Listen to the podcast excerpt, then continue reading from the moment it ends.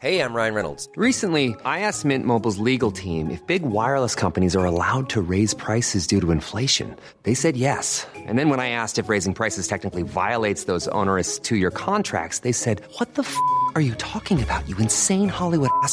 So to recap, we're cutting the price of Mint Unlimited from $30 a month to just $15 a month. Give it a try at mintmobile.com slash switch. $45 upfront for three months plus taxes and fees. Promo for new customers for limited time. Unlimited more than 40 gigabytes per month. Slows. Full terms at mintmobile.com.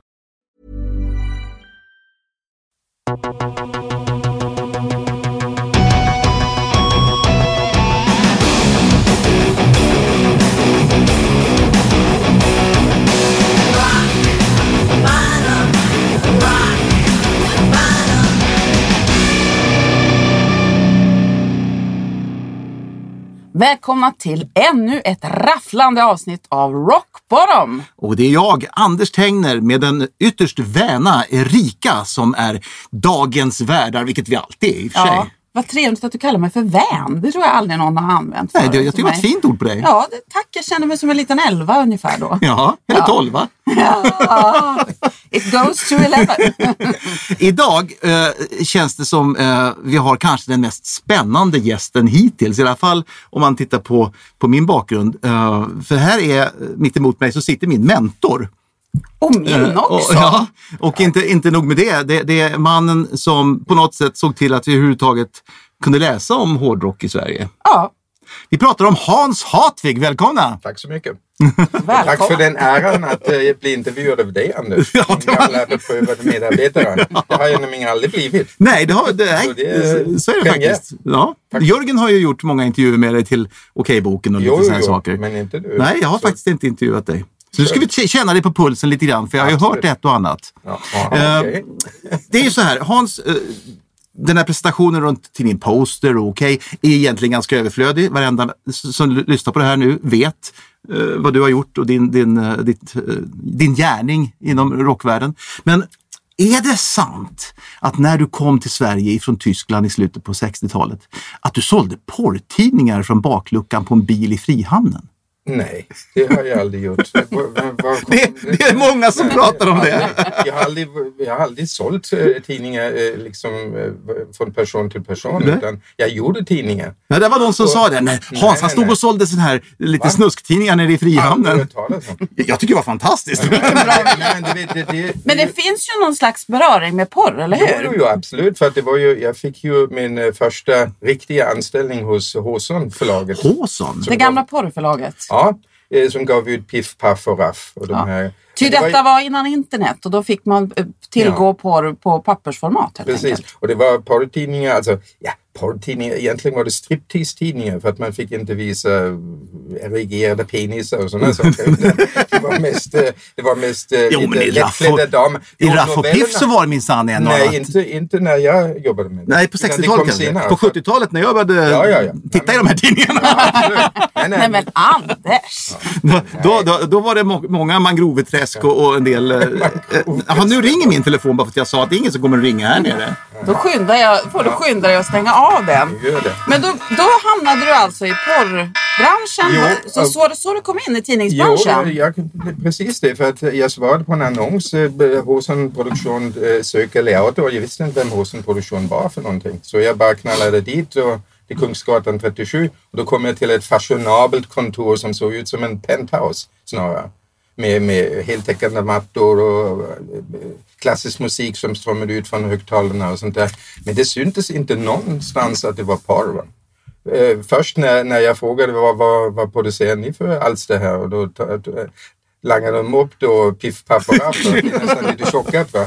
Inte för, för själva materialet men att, eh, att, att det var så, vilket företag som helst. Va?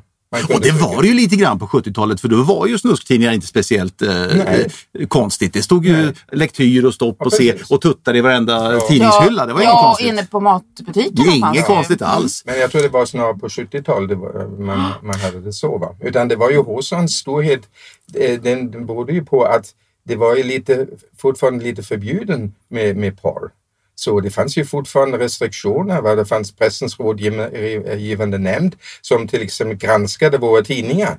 Och, och mina tidningar, Raff som jag gjorde, de blev en gång konfiskerade och destruerade eh, på grund av att jag hade målat tre röda streck på en kvinnas nakna rygg eh, som skulle illustrera pisksex. Och då tyckte man att jag hade överskridit gränsen och då, ja, då forslades hela upplagan, det var många tusen exemplar, till papperskvarnen. Så, Aj. det, ja, så vi fick eh, akta oss alltså. Och jag menar, det, vi fick inte visa styva lemmar och sådana grejer. Utan när då granskade Åsson, oj det här är lite för styv här. Ta bort den här bilden. Men, men, men, snå, men snopparna, de kom fram sen i, i, i poster. För där klädde du av micktackor. jag måste ju kompensera den här restriktionen som jag var underkastad eh, på 60-talet.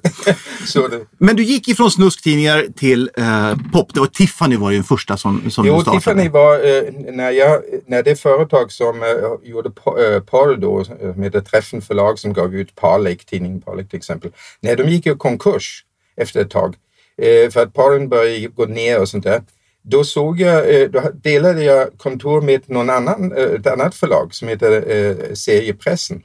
Och en kille som heter Gunnar Ingman, han hade då en, en serietidning i tabloidformat som heter Seriepressen. Jag samlade på seriepressen. Ja, det ser. Small world.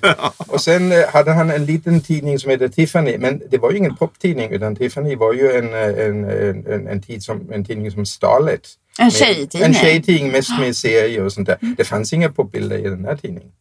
Och, så vi, vi började vårt samarbete och då tyckte jag, vad, vad har du för upplaga på den där, eh, på den där uh, Tiffany? Och så sa jag 14 000 ungefär. Då sa jag, du, det är så jävla tråkigt. Det finns så många tidningar som har tecknade serier. Jag föreslår att vi lägger in lite pop i, i de här. För det, det saknas en poptidning. För att jag kände ju till i, i Tyskland då, där jag eh, kommer ifrån, där fanns ju tidningen Bravo. Och det var ju en jättestor ungdomstidning. Och jag, jag läste inte den för att jag var inte så intresserad överhuvudtaget i musik eller eh, den typen av musik eller, eller eh, kulturföreteelse. Utan eh, jag hade inte tid att, att kolla in poptidningar. Eh, utan jag tyckte bara rent instinktivt att det saknas pop för att man hörde ju tio topp, de här banden som spelades där och så vidare. Då tyckte jag att det finns ju ingen tidning som, som bevakade det och du vet dagstidningar, de gjorde ju knappast någonting. Och gjorde de någonting om pop då blev det bara en massa skitskriverier. Det är det gamla klassiska. De har ju aldrig utmärkt sig att vara speciellt eh, eh, popvänligt Nej. eller rockvänligt. Va? Sen när, de när, när det blev populärt, jo då försökte de hänga på. Va? Men det var så jävla falskt oftast för deras reporter var ju total, de skulle bara såga alla med fotknölarna. Det är bara att titta på vad de gör med Kiss. Ja, Kiss som sågades. Ja, och nu när Kiss kommer dit, då gör de specialtidningar. Ja, Åh, just. det är så fantastiskt. Åh, ja, eh, Mats Olsson som, gud, jag menar han, han försöker frottera sig med de här, men han var ju en av de värsta va, som bara häcklade eh, de här, pop, eh, de här eh, popgrupperna. Så nej, jag har inga goda omdömen om dem. Sen gick ni vidare till Poster. Sen, just det, och, då, Och det var alltså en tidning för er som inte vet med eh, affischer. Ja, men det här var nästan samtidigt. För, för Jo, jo. Din, Men- din första Tiffany kom ju 74. Jo. Och även Poster kom 74. Ja, men det, Okej. det kanske Ja. är viktigt att säga att eh, jag gjorde ju inte poster eh, eh, på grund av att Tiffany hade en liten upplaga. Det var ju tvärtom. När jag slutade med, med Tiffany då hade den ökat från 14 000 till 98 000. Oj. Det var en supersäljare. Va? Verkligen. Så det var var det- ett naturligt steg att gå vidare Ja, det var och utveckla det. naturligt steg. Det, det var ju det att min eh, partner eh, eh, var inte speciellt vänligt eh, rent ekonomiskt. Va? Så min revisor upptäckte jag att eh, jag blev lite blåst på en hel del pengar. Va? Mm. Och då var, det, då var jag bara tvungen att, att gå därifrån. Va? För Så att du jag- lämnade jag Tiffany lämnade och Tiffany. startade Poster? Jo, men Tiffany, eh, sen, han försatte ju eh, förlaget i konkurs, men tryckeriet som tryckte Tiffany, de ville att jag skulle fortsätta med den ett tag för att de skulle få tillbaka sina pengar. Just för de trodde ju på mig, va? de litade ju på mig för att jag hade ju med dem att göra, inte med, med, med eh, utgivaren. Va? Och då gjorde jag, så att säga som en vänskapstjänst, gjorde jag Tiffany parallellt som jag startade Poster. Eh, Och Poster då var ju mycket, det var alltså affischer men Det det var ju affischer. även reportage. Ja. Och blev lite känt för att det var lite vågade grejer. Ja, att det var lite nakenbilder. Du fick ju en Ja, visst. popstjärna att klä av sig. Det var ju så här att... Hur lyckas man med det? Hur får Jo, man Mick Tucker att klä av sig naken till Jo, exempel? det, det, det var ju så här att eh, du vet, det fanns ju en, en postertidning redan i Tyskland som heter Bravo Poster. Den fanns redan då alltså? Den fanns redan då och det var den som egentligen gav mig impulsen att göra en egen postertidning. Men Bravo Poster hade ju mest landskapsbilder och lite kul bilder på alla möjliga saker och sen någon gång då slängde de in en popbild, Sweet till exempel eller vad det nu var. Eh, och då tyckte jag, var, ta bort alla de här landskapsbilder, allt det här skräpet. Utan gör, jag vill göra en, en renodlad poptidning helt enkelt. Men jag tror att det var några söta katter på en poster Jo, också. det var, ja, ja. Det var, ju, var ju med den här, den här tyska tidningen hade lite nakna damer, eller halvnakna. Ja. Då tyckte jag, wow, det här är ju en bra försäljningsargument. Och i och med att jag hade jobbat med, med, med sex tidningar på Spårson, det är klart att jag blev ju naturligtvis påverkad av det där. Det som jag hade i bagaget var mina erfarenheter från porrtidning. Och där lärde ju jag mig alla knepen. Va? Eh, det, det, jag lärde mig inte i Tyskland utan jag lärde mig alla knep hos Håsan. Hur man gör ett omslag och att, man, att det ska alltid stå ny eller nyhet på, på omslaget och, och så vidare. Och att det ska vara färg, eh, helst färg överallt, trots att man var ju begränsad också. Man, de tidningar, de, var ju, de hade ju bara på grund av kostnadsskäl hade de bara några enstaka sidor som var färg medan de andra sidorna var ju svart med en tilläggsfärg röd. Va? Ja, just det. Så det var. Men Den gamla sanningen, sex säljer, stämmer alltså? Jo, alltså eh, ja, i princip gör jag det, men du, du får inte överdriva heller. Va? Det, det, det, det måste, man måste balansera det. Du kan liksom inte ta vilka bilder som helst i en tidning som är riktad sig till, till ungdomar. Va? Så där hade jag en bra balans faktiskt. Nu kommer vi in på hårdrocken och det här är viktigt för att precis runt den här tiden då var det ju framförallt Sweet, Ja. Alice Cooper Ja. och Kiss Ja. som dök upp. Och de hakade du på. Vad var det du såg hos den här eh, eh, nya musiken? eh, Att det här, för det var ingen Ja, som de fick rörde inte den. plats någonstans nej, men annat än i din media Men det var ju så egentligen. här, eh, det började redan med Tiffany. Va? Att det som, jag, jag, hade, jag kom ju i, i kontakt med hårdrocken i och med att min hustrus eh, bror eh, älskade Led Zeppelin. Men jag gillade inte så mycket den musiken. Jag gillade mer Santana till exempel eftersom jag spelar kongatrummor. Så Santana, och det är inte många som vet. För att det var ju min princip att jag skulle aldrig eh, liksom eh, eh ha min egen mus eh, musiksmak eh, och försöka förmedla den till mina läsare. Utan du har ju, vi har ju aldrig haft en artikel, artikel om, eh, om, eh, om, eh, om, om eh, vad heter det, Santana. Nej, precis. Eller hur? Nej. Så det gjorde jag medveten för att jag vill inte i, i motsats till kvällstidningsjournalister som försöker hela tiden promota sin egen, sin egen musiksmak, sina egna, egna grupp, så har jag aldrig försökt göra det. För Men det var det du inte. såg hos hårdrocken Jo, som fick dig såg ta det, den på eh, allvar? Ja, vet du som- vad? Det, det, det började egentligen med Alice Cooper, Welcome to my nightmare. Va? Eh, det, där tyckte jag, wow, fantastiskt. Alltså hårdrock som är väldigt melodisk. Va? Alltså det var inte den här värsta hårdrocken som jag tände på utan det var den här mer melodiska hårdrocken. För att jag menar om du lyssnar på Welcome to my nightmare, det är ju en, en melodisk... Ja, det är ju pop och ballader och Ja, det är allting. precis. Ja. Och det är den blandningen i kombination med den här fantastiska imagen eh, som jag tände på. Mm. Så det var Alice Cooper egentligen och sen var det eh, New York Dolls också som jag tyckte var lite fränt. Just det. Så jag hade dem redan i, i Lilla Tiffany. Och Kiss. Så man kan Och nästan, och, och. Sweet. Vi kan Ja. säga att du såg de visuella delarna Visuella, av ja. rockmusiken. Och bilden har ju alltid varit väldigt central för dig som jag förstår. Absolut. Att det har alltid varit bilden som har Yes. styrt ditt val av Jo. eh, artiklar lite Jo, grann och sånt. Absolut. Men, men, men märk väl att eh, jag har aldrig liksom gått i fällan att jag bara eh, eh, har gått efter imagen utan det måste vara kombinationen bra musik och image. Taskigt musik och image, det ger ingenting. Folk köper inte de här plattorna. Det lärde mig också. Du måste ha rätt image och rätt musik, då funkar det. Mm, det är riktigt. Och då, då, då fanns det ju ett antal band eller artister eh, eh, att välja eh, ifrån. Och de var ju naturligtvis eh, eh, och, och satsade på. Det var sweet och det, det, det är inte hårdrock men, men i alla fall en tuff, eh, en, en tuff eh, popmusik. Sweet, Sweet var nästan hårdrock ibland. Lite påverkad, ja. Absolut. Helt, helt det var väl klart. ett glam-popband egentligen. glam-popband, Men, eh, Men- Sweet Och Runaways inte att Ja, förglömma. Runaways var också ett band ja, som du hakade på direkt. Ja, absolut, det är ju självklart. För att jag, jag har alltid försökt också eh, låta eh, kvinnorna och tjejerna ta plats. Va? Jag har aldrig liksom varit insnöad på tuffa grabbar. Utan fanns det några bra eh, kvinnliga band? Självklart eh, eh, har jag gjort någonting om det. Du var en föregångare kan man säga. Jo, i princip. Alltså, kom ihåg att eh, när jag hade poster till exempel, då åkte jag till London eh, för en, en, en tjejrockgrupp, en tjejpunkgrupp som heter The Slits. Jag var den första som uppmärksammade The Slits eh, i, i London. Så jag åkte runt med, med, med Slits i, i London där. Och, och de var ju så roliga, tuffa eh, engelska brudar med den där cockney slang och allt det där. Man. Och så, så, ah, Hans, uh, we want to, to drink a bottle of whiskey, can we go out and buy one? Och så vidare. Då gick vi ut på stan och handlade en, en, en flaska whisky och på vägen då till, till den här liquor store, va? Då, då kom de här, eh, något, något annat, några sådana här fans till motsatsen till de här punkarna. Det var sådana här Bobby, eh, vad, vad kallar de här, de här finklädda små pojkar och så vidare. Så de kastade kastade flaskor eh, på de här tjejerna och så vidare. Så vi var ju tvungna att fly därifrån. Oj. De som åkte omkring i sina vespa och sånt där. va.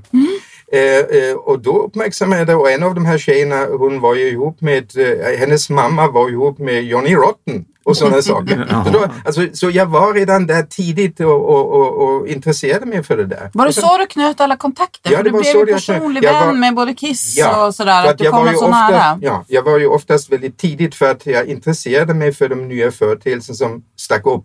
Och då satte jag nära att jag ville ha tidigt en exklusiv, eller vad nu är exklusiv var det ju inte så, men när- de var ju fortfarande små och eh, liten. Men men jag, jag försökte i alla, i alla fall alltid vara före min tid och bevaka de här grejerna. Och sen blev det ju så att jag och mina tidningar växte tillsammans med banden. Så vi, vi hade alltså nytta av varandra. Ja, mina tidningar sålde mer och mer eh, och, och, eh, och, och eh, rockstjärna och popstjärna sålde fler och fler eh, plattor. Så det var ett givande och tagande eh, eh, helt enkelt. Men jag var aldrig, jag var aldrig så, så korrupt att jag liksom sålde mig för någon eller så, utan jag gick, jag, jag gick ut från min egen smak eller det jag hörde, jag såg. Men ingen kunde påverka mig att säga, du, eh, om, om, om du får lite stålar här så berätta om det här. Det skulle jag aldrig ha gjort. Va? Och det gjorde ju att det blev ärligt i mina tidningar.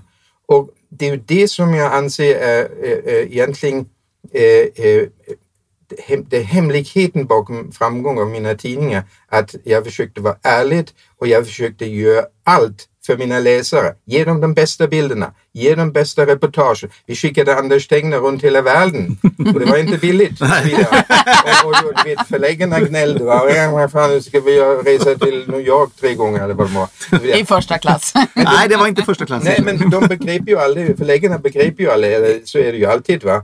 De begrep inte, om man vill tjäna pengar måste du satsa pengar. Du kan inte köra den här billighetsstilen som mina konkurrenter körde. Va? De, tog, i- de skickade någon till, eh, till något skivbolag och sa du, vi behöver en bild på någon, ja, ja, vi skickar någon växeltjej och så skulle hon plocka hos, hos EMI eller någonting en, en bild på Sweet. Va? Från arkivet. Från arkivet ja, som var mest eh, duplikatbilder, va? skittaskiga bilder. Och de hade de i sina fåniga poptidningar. Men det, hade vi, Nej. det försökte vi undvika. Och här var ju också viktigt, du plåtade själv, men du såg också till att omge dig med väldigt många bra fotografer. Absolut. För och, eh, både Absolut. Poster och sen Okej Ja. blev ju jätte eh, speciella i det att vi hade så mycket Ja. bra bilder. Ja, absolut. Micke Johansson Exklusiva och bilder. Magnusson. Absolut. Björn Lindsjö. Yes. Vi, det, det var ju inte så att jag, menar, jag, jag, jag plåtade ju bara för att jag fick inte de här bilderna jag vill ha.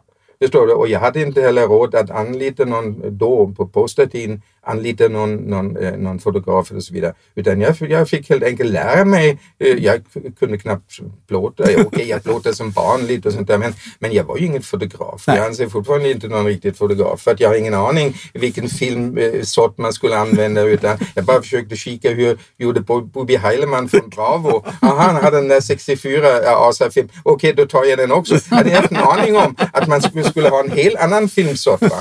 Men jag var väldigt noga så jag, jag gjorde nästan aldrig några missar. Alltså förstår du att det blev svart Nej, och, nej, och sånt där. Utan eh, nej, det visste jag. eh, Hur, hur, hur, motiven kunde jag välja och sånt där. Så det, Du hade ett bild, bildöga Ja, jag hade framförallt. bildöga. Jag Och- ser direkt. Va? Och en av de eh, bilderna som du har tagit som är där verkligen bildögat kommer Mm. fram. Det är ju när Angus Young står i Sergelfontenen. Ja, det är en klassiker. Eh, och, och det ser ut som en kissar. Va? Ja, visst. Det- Den, den är ju genial den Ja, bilden. jag visst. Och den tog två minuter max. För att jag såg den här och jag tänkte fan, eh, ställ dig här för att jag såg den här strålen, den här vattenstrålen spruta ut och så vidare. Och han var ju med på det där. Men han, men menar, vi hade en hel eftermiddag med honom. Bara, så jag kunde ju vad som helst med honom, med, med Angus. Och Angus var ju, och ACDC, de var ju relativt okända åkte omkring i någon trasig buss där och, och sånt där. Va? Och de var ju jättetacksamma att jag vill göra någonting. Va? Det är ingen som brydde sig om dem. Va? Jag menar de här stora tidningarna va, som alltid skryter om allting. Nej, nej, det var De ingen. hade inte någon reporter. Va?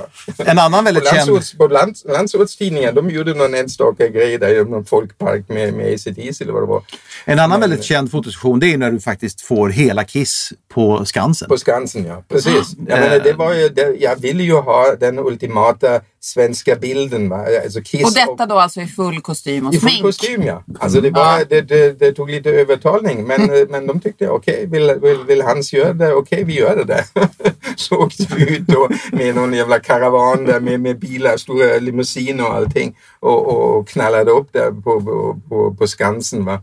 Och tog alla de här bilderna vid kvarnen där. Och Ja, allt som- Allt som på, på Skansens scenen använde vi och sånt där. Så det var, det var faktiskt kul eh, att de gjorde det. Mm. Men visst gjorde ni lite på, om vi går in på Okej-tiden då, ni bytte format på tidningen. 1980 Ja. Ja. Där var ni inte bara det här med att det var fantastiska bilder och ni hade ett bra öga och ni hade lite bra känsla för vad som skulle komma och slå. Ni var, gjorde ju lite så här funingar också. Att ni startade grejer, till exempel så här kriget mellan hårdrockare och syntare. Jo, jo. Lite sånt Jo, höll ni jo, ju faktiskt absolut. på er. Men Jag det- pekar det- finger på både Anders och Hans här. Ja, men, men du vad? Det berodde ju också på att, du vet ju själv Anders, hur vi fungerade. Vi gjorde, försökte alltid eh, koka soppa på en spik. Va? Vi, vi, vi försökte hitta på nya eh, bildvarianter. Hur skulle, vad, vad skulle man kunna göra för stories? Va? Eh, eh, och hade man då någon som såg ut som någon vikinga, eh, eh, vikingadräkt och så vidare eh, och, och såg lite eh, ja, du vet, eh, hårdrocksaktigt, vikingaaktigt ut. Då, då plockade vi ihop lite olika bilder som hade den typen av, av, av visuella eh, ingredienser och sen gjorde vi vikingarock. Ja, det kunde bli Heavy Det Load och ju Man inte- of War Ja, visst, precis. Exakt. Eh, Så det var ju så och, och, och, och då var det ju så kristallklart att här har vi då elektronikpoppen, då, eh, eh, syntpoppen och sen har vi hårdrocken. Det är ju självklart att man någon gång kommer till ett läge där man vill sätta dem eller Ställa dem nemesis mot varann. jämföra, göra en, en poll här, vad, vad, vad tycker ni och så vidare. Och det blir ju lite så eh, eh, faktiskt att vi konstruerade egentligen den här striden. Den är egentligen en tidningskonstruktion. Men den blev ju sen påtaglig och den blir ju sen på allvar. Va? Det blir ju till sist hårdrockarna mot syntarna. Ja. Och det geniala här är ju att Okej då var den enda Ja. tidningen som både syntarna och hårdrockarna Yes. köpte. Ja. Eh, Det fanns ju egentligen bara ett medium för Ja. hela tonårsvärlden. Jag tror att vid något tillfälle så nådde Okej 100% av möjlig målgrupp. Mm. Ja. Det har ingen Ja. annan tidning 50 någonsin ja. gjort. Och Och kommer 50 inte att göra heller. Nej, och 50-50, märk väl, 50-50 I kön, ja. Mm. i kön. Det är helt unikt. Det har inte ens funnits Nej. tidigare. Utan vi hade i princip, alltså riktigt enligt eh, Orvesto, Ja. 50-50. Det var chocksiffror när vi såg den här. Hur, hur väl fördelad Och sen det att den också gick upp ganska högt i åldrarna. va? Eh, Idag absolut. så skulle det här klassas som en barntidning. Ja. Men då satt ju 25-åriga hårdrockare på tunnelbanan Ja, och läste. Okej. Det var inget Ja, konstigt. visst. Ja, det var ju hårdrock och så kunde det ju vara lite så här kanske halvnakna tjejer i poolen. Ja. Eller Nej, ja, Samantha vill- Fox eller Du någonting. vet, jag, jag, vill aldrig eh, eh, få någon slags etikett på den här tidningen, barntidningen, en poptidning eller vad det nu är. Utan vi gör en, en intressant reportagetidning för en stor målgrupp, alltså eh, från unga eh, till de gamla. I princip. Jag har aldrig gått efter den här målgruppstänkande. Va? Det första alltid folk frågade mig när jag gick runt bland de här förlagen och försökte pusha för någon ny tidningsidé. Då brukar alltid de här gubbarna fråga mig, ja vad har det för målgrupp? Så jag, du, jag har ingen aning vad jag har för målgrupp, men jag skulle vilja ha en sån här tidning. Själv läsa en sån här tidning. Jag tycker det, det saknas en tidning för den målgruppen som ni kallar. Men det, hela det här snacket om målgrupper, det är totalt ointressant. Va? Det, är, det är bara gubbar från Handelshögskolan som sitter på de här stora förlagen som ställer sådana dumma frågor. Du måste göra en tidning med hjärta. Det är det det handlar om. Och ingenting annat. Har du tänkt på att det du skapade på 80-talet framförallt med Okej, eh, med de här eh, layouten på omslagen med alla gnuggisar, för precis. alla, alla visst. rubriker var ju gnu- gnuggbokstäver, färgerna. Ja. Det har blivit symbolen för grafiskt utseende från 80-talet. När man nu ska planka 80-talet och skapa någonting som ser ut som 80-tal, då tittar man på Okej. Ja, nej, men det, och jag ser vet du, eh, ibland när man ser sådana här frågeprogram och det visar någon bild och då ser då de här gula plattorna på bildtexterna och då vet alla automatiskt det här är okej. Du behöver inte ens se uppslaget eller eh, bilden i sin helhet utan du behöver bara se tre rader med bildtext, en röd text på Ja. en gula, gula små plattor. Då vet man det är okej va? Jag kan säga vi hatade att du skulle ha bildtexter på allting. Alla bilder ska ha bildtexter. Ja, och då blev det plask, plask, Ja, vatten smakar gott Ja. ibland som det var på en bild med Niklas Wahlgren. Jo, men, men du vet, men då fick den ett innehåll. Då fick den ett innehåll och, och kanske folk, vissa tyckte att plask, plask äh, är kul. Ja, men förstår du, menar, vad vet jag? Det var inte jättelätt Nej. att för 51 gången skriva en bildtext Ja, till en försöker- långhårig gitarrist som stod och höll upp Jo, jo. gitarr. Ja, men det försökte jag undvika så det var mest Jörgen Jörgen fick- som skrev. Jörgen Han fick fick ta skriva. lasset. Va? Ja, så var det ju. Men det var inte helt lätt. Nej, men, men, men jag, jag anser fortfarande att det var helt rätt att göra det faktiskt. För att ta bort en, en bildtext, bara en bild, då blir bilden död på något sätt. Då har du bara en utsago. Du har bildens utsago. Men har du en bildtext, då har du ytterligare en, en, en, en, en utsago. Va? Gjorde ni er ovän med några artister eftersom det här är en hårdrockpodd pratar vi hårdrockartister. Var det några artister som vände sig mot er efter Per det var Gessle. publicerat? Ja, men Per Gessle är inte hårdrockare. Nej, jag måste säga en sak. Jag har bara fått kärlek snälla. tillbaks från hårdrockarna. Jag har aldrig, jag har aldrig blivit angripen eller, eller liksom, ja vad fan, och Nej. så vidare. Jo, eh, eh, eh, vad heter? Nisse från, från eh, Magnus Uggla Band, han tyckte, ah fan, eh, det är en skittidning och så vidare. Men aldrig några hårdrockare. Men, men hårdrockarna, no way. Det, alla var, det var, dessutom, de flesta hårdrockarna är älskvärda personer. Va? Även om de gömmer sin, sin älskvärdhet bakom en, en, en grym eh, image. Va? Så jag menar, du kan ta vilka hårdrockare som helst. De är otroligt intelligenta, schyssta personer. Va? Och det är det som, jag, som också gjorde att, att man var benägen att lägga in mer hå- hårdrock i tidningen. För att det var så förbannat trevliga, eh, trevligt folk. Va? Tillsammans med den här hemska imagen. Va? Det var ju en idealisk grej. Hade det varit skitstövlar då hade jag nobbat dem. Va? Förstår du? Så har det alltid varit. Om någon försökte spela alla av de här artisterna, då, då hamnade de utanför. Vi hade inte så mycket, vi hade inte så mycket eh, Carola eller, eller Per Gessle eller, eller Gyllene Tider egentligen i Okej. Det var ganska mycket Carola. Ja, ja, men inte så farligt mycket i alla fall. Va? Så, men det, det är 13 000 sidor jag gjorde. Förstår du? Så, eh, och så räknar jag hur många gånger var Carola. Okej, jag vill inte prata dumheter, men, men hon kunde ha, kunde ha förekommit mer om, om inte hennes pappa ville ha pengar Nej. för autograferna. Och det var det jag nämnde med Gessle här också. Ja. Att han ville ju ha pengar för att vara med i tidningen. Och vad Hans gör då, det är att han hittar en bild när Per står och måttar. Av någon anledning så står han så här. Och så skriver han, så här mycket pengar vill Per ha för att vara med i Okej. Och det var ju totalt... eh, Och du vet, Klassisk Hans. Det var, ja men ärligt talat. Don't, don't fuck with Hans. Nej, men absolut. Och du vet, och, och alla läsare de tycker, vad fan är det här för någonting? Varför ska de ha pengar? De tjänar miljoner eh, ändå. Ska ni vara så snåla och småaktigt att ni vill ha betalt av en tidning? Och det blir ju en storm. Va? Ja, det vart ju- Och att, eh, de sjönk ju, eh, eh, skivförsäljningen, den sjönk ju faktiskt. Ja, ja, han Jag gjorde ju avbön sen Ja, och han kom ju sen. Ja, ja, men det...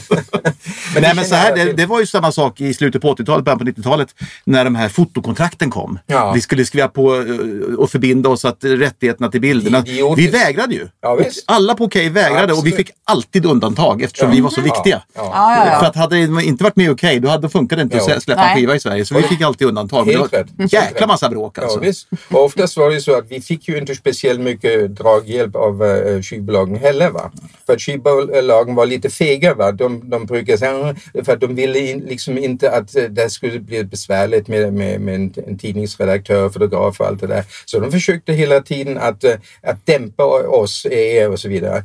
Och då, då gjorde jag helt enkelt så att då ringde jag managern och sa du, det här skivbolaget, de vill inte hjälpa oss. Och då ringde han skivbolag och sen plötsligt då sprang alla, oj ja visst, då, ni kan komma och ni får ta de här bilderna. För att man måste se ifrån, va? du får inte vara för feg. Va? Det är det som var också hemligheten bakom Okej. Chefredaktören på Okej, han var inte feg. Va? Han sa ifrån när det blev, blev för jävligt, eh, när de hade eh, eh, konstiga idéer eller, eller blir, blir upp med näsan och sånt där. Va? Mm. Då sa ifrån, jag menar, om, ni, om ni får hybris här då, då, då, då blir det inget mer med, med, med, med dig i, i vår tidning. Nej. Och, och, då blir det inte så. Då, då, då skärpte de sig. Va? Vi vet ju att internet har förstört hela tidningsbranschen. Mm. Eh, skulle det funka att göra en okej idag? Skulle dagens kids vara intresserade av, kanske inte i pappersformat, men, sku, men skulle man vara intresserad av den här mixen? Går, är det ens möjligt att nå fram till dagens Du, ungdomar? Det är så här att jag har, jag har länge försökt eh, med alla möjliga förlag att, eh, att eh, övertala dem, ja, övertala dem att, att i alla fall intressera dem för, för en efterträdare till Okej. För att eh, som ni vet så, så har ju så att säga Tiffany blivit Poster och Poster har blivit Okej och Okej har blivit Veckans Ny och allt sånt där och Ding Ding Värld eller vad man, man kan kalla det. Eh, och jag anser, jag anser fortfarande att man hade kunnat göra en uppföljare eh, eh, eh, till Okej. Jag har ju till och med registrerat namnet OK. Ja, okej. Så den är registrerad. Som vi slogs lite mot när vi var ute för det fanns en engelsk tidning som hette Ja, jag vet men det var en skvallertidning. Ja, det var skvallertidning. Men, men, och det var ju så att de som sen köpte Okej, de stäm, försökte stämma mig, men då förlorade jag. Va? Mhm. Så jag har ju den här, den här titeln. Men jag försökte övertala mig, inte att göra en, en plankning av Okej, utan att göra en utveckling av Okej. För att jag anser fortfarande, och det kan de säga vad de vill, det, det, det, det struntar i, man skulle kunna göra en papperstidning, en printtidning idag som skulle inte vara en poptidning men skulle kunna vara en, en, eh, en, en, en, en, en typ av eh, eh reportagetidning för eh, showbusiness, media, rocken, poppen, musiken. Jag menar, det är, en, det är en kulturföreteelse. Jag menar, det har, allting har blivit så stora. Rocken, poppen, allt det där har blivit som en enda stor eh, eh, kultur. Ja, nu har du ju bloggar och allting Ja, sånt där visst. som är Så det finns stjärnor. alltså väldigt, väldigt mycket att berätta om. Eh, och det skulle man göra. Men då måste man också vara lite nyskapande rent tekniskt. Och jag har sagt många gånger till mina förläggare, kan vi inte åka till Asien och kolla vad finns det för nya uppfinningar på pappret? Det, det, nu finns det ju papper, du kan sända bilder till ett papper och, och ett tunt papper som du kan vika till en tidning. Eller, eller i, att man gör hologram eller 3D. Jag tjatade om 3D för 30 år sedan. De måste ha 3D-omslag. För det går ju. Äh, det brukar de gnälla. Ja. Nej, men det är så jävla dyrt. Det kostar så mycket per styck. Så du, om du säger 100 000, 200 000 tidningar, då är du snart ner på en väldigt låg eh, stycke kostnad på 3D, ni dumskallar. Men det fattar de inte. Och de fattar det fortfarande inte idag. Och därför sitter de på Bonniers och alla de här tidningarna och gnäller. Ja, men det går inte. Och det, men vi måste sätta digitalt och så vidare. Det är löjligt. De tjänar fortfarande sina pengar på print. Visst är det så? Inte på sina digitala fåniga experiment som görs av några bloggare som har noll ko- koll och erfarenhet av tidningsbranschen. Det är därför vi älskar dig Hans. Du skräder aldrig orden. Tyvärr är vår programtid slut. Kul att vara med. Vi ska avsluta med ett stående inslag vi har här. Okej. Eh, och det är att man ska välja ut en skämslåt. Alltså en låt som man gillar lite i smyg sådär som man kanske inte skulle berätta för folk att man faktiskt gillar. Eh, finns det någon sån låt som du har som du går och nynnar på ibland och tänker nej det här skäms jag för att jag tycker om? Jo, eh, en, en skiva som vi själv gjorde som heter Jag älskar gröna gubbar med Janne Berlin. Just Berlins kalkon. Men den är jävligt roligt att lyssna till faktiskt. Så spela den gärna. Ja, Tack snälla Tack, du. Tack själv.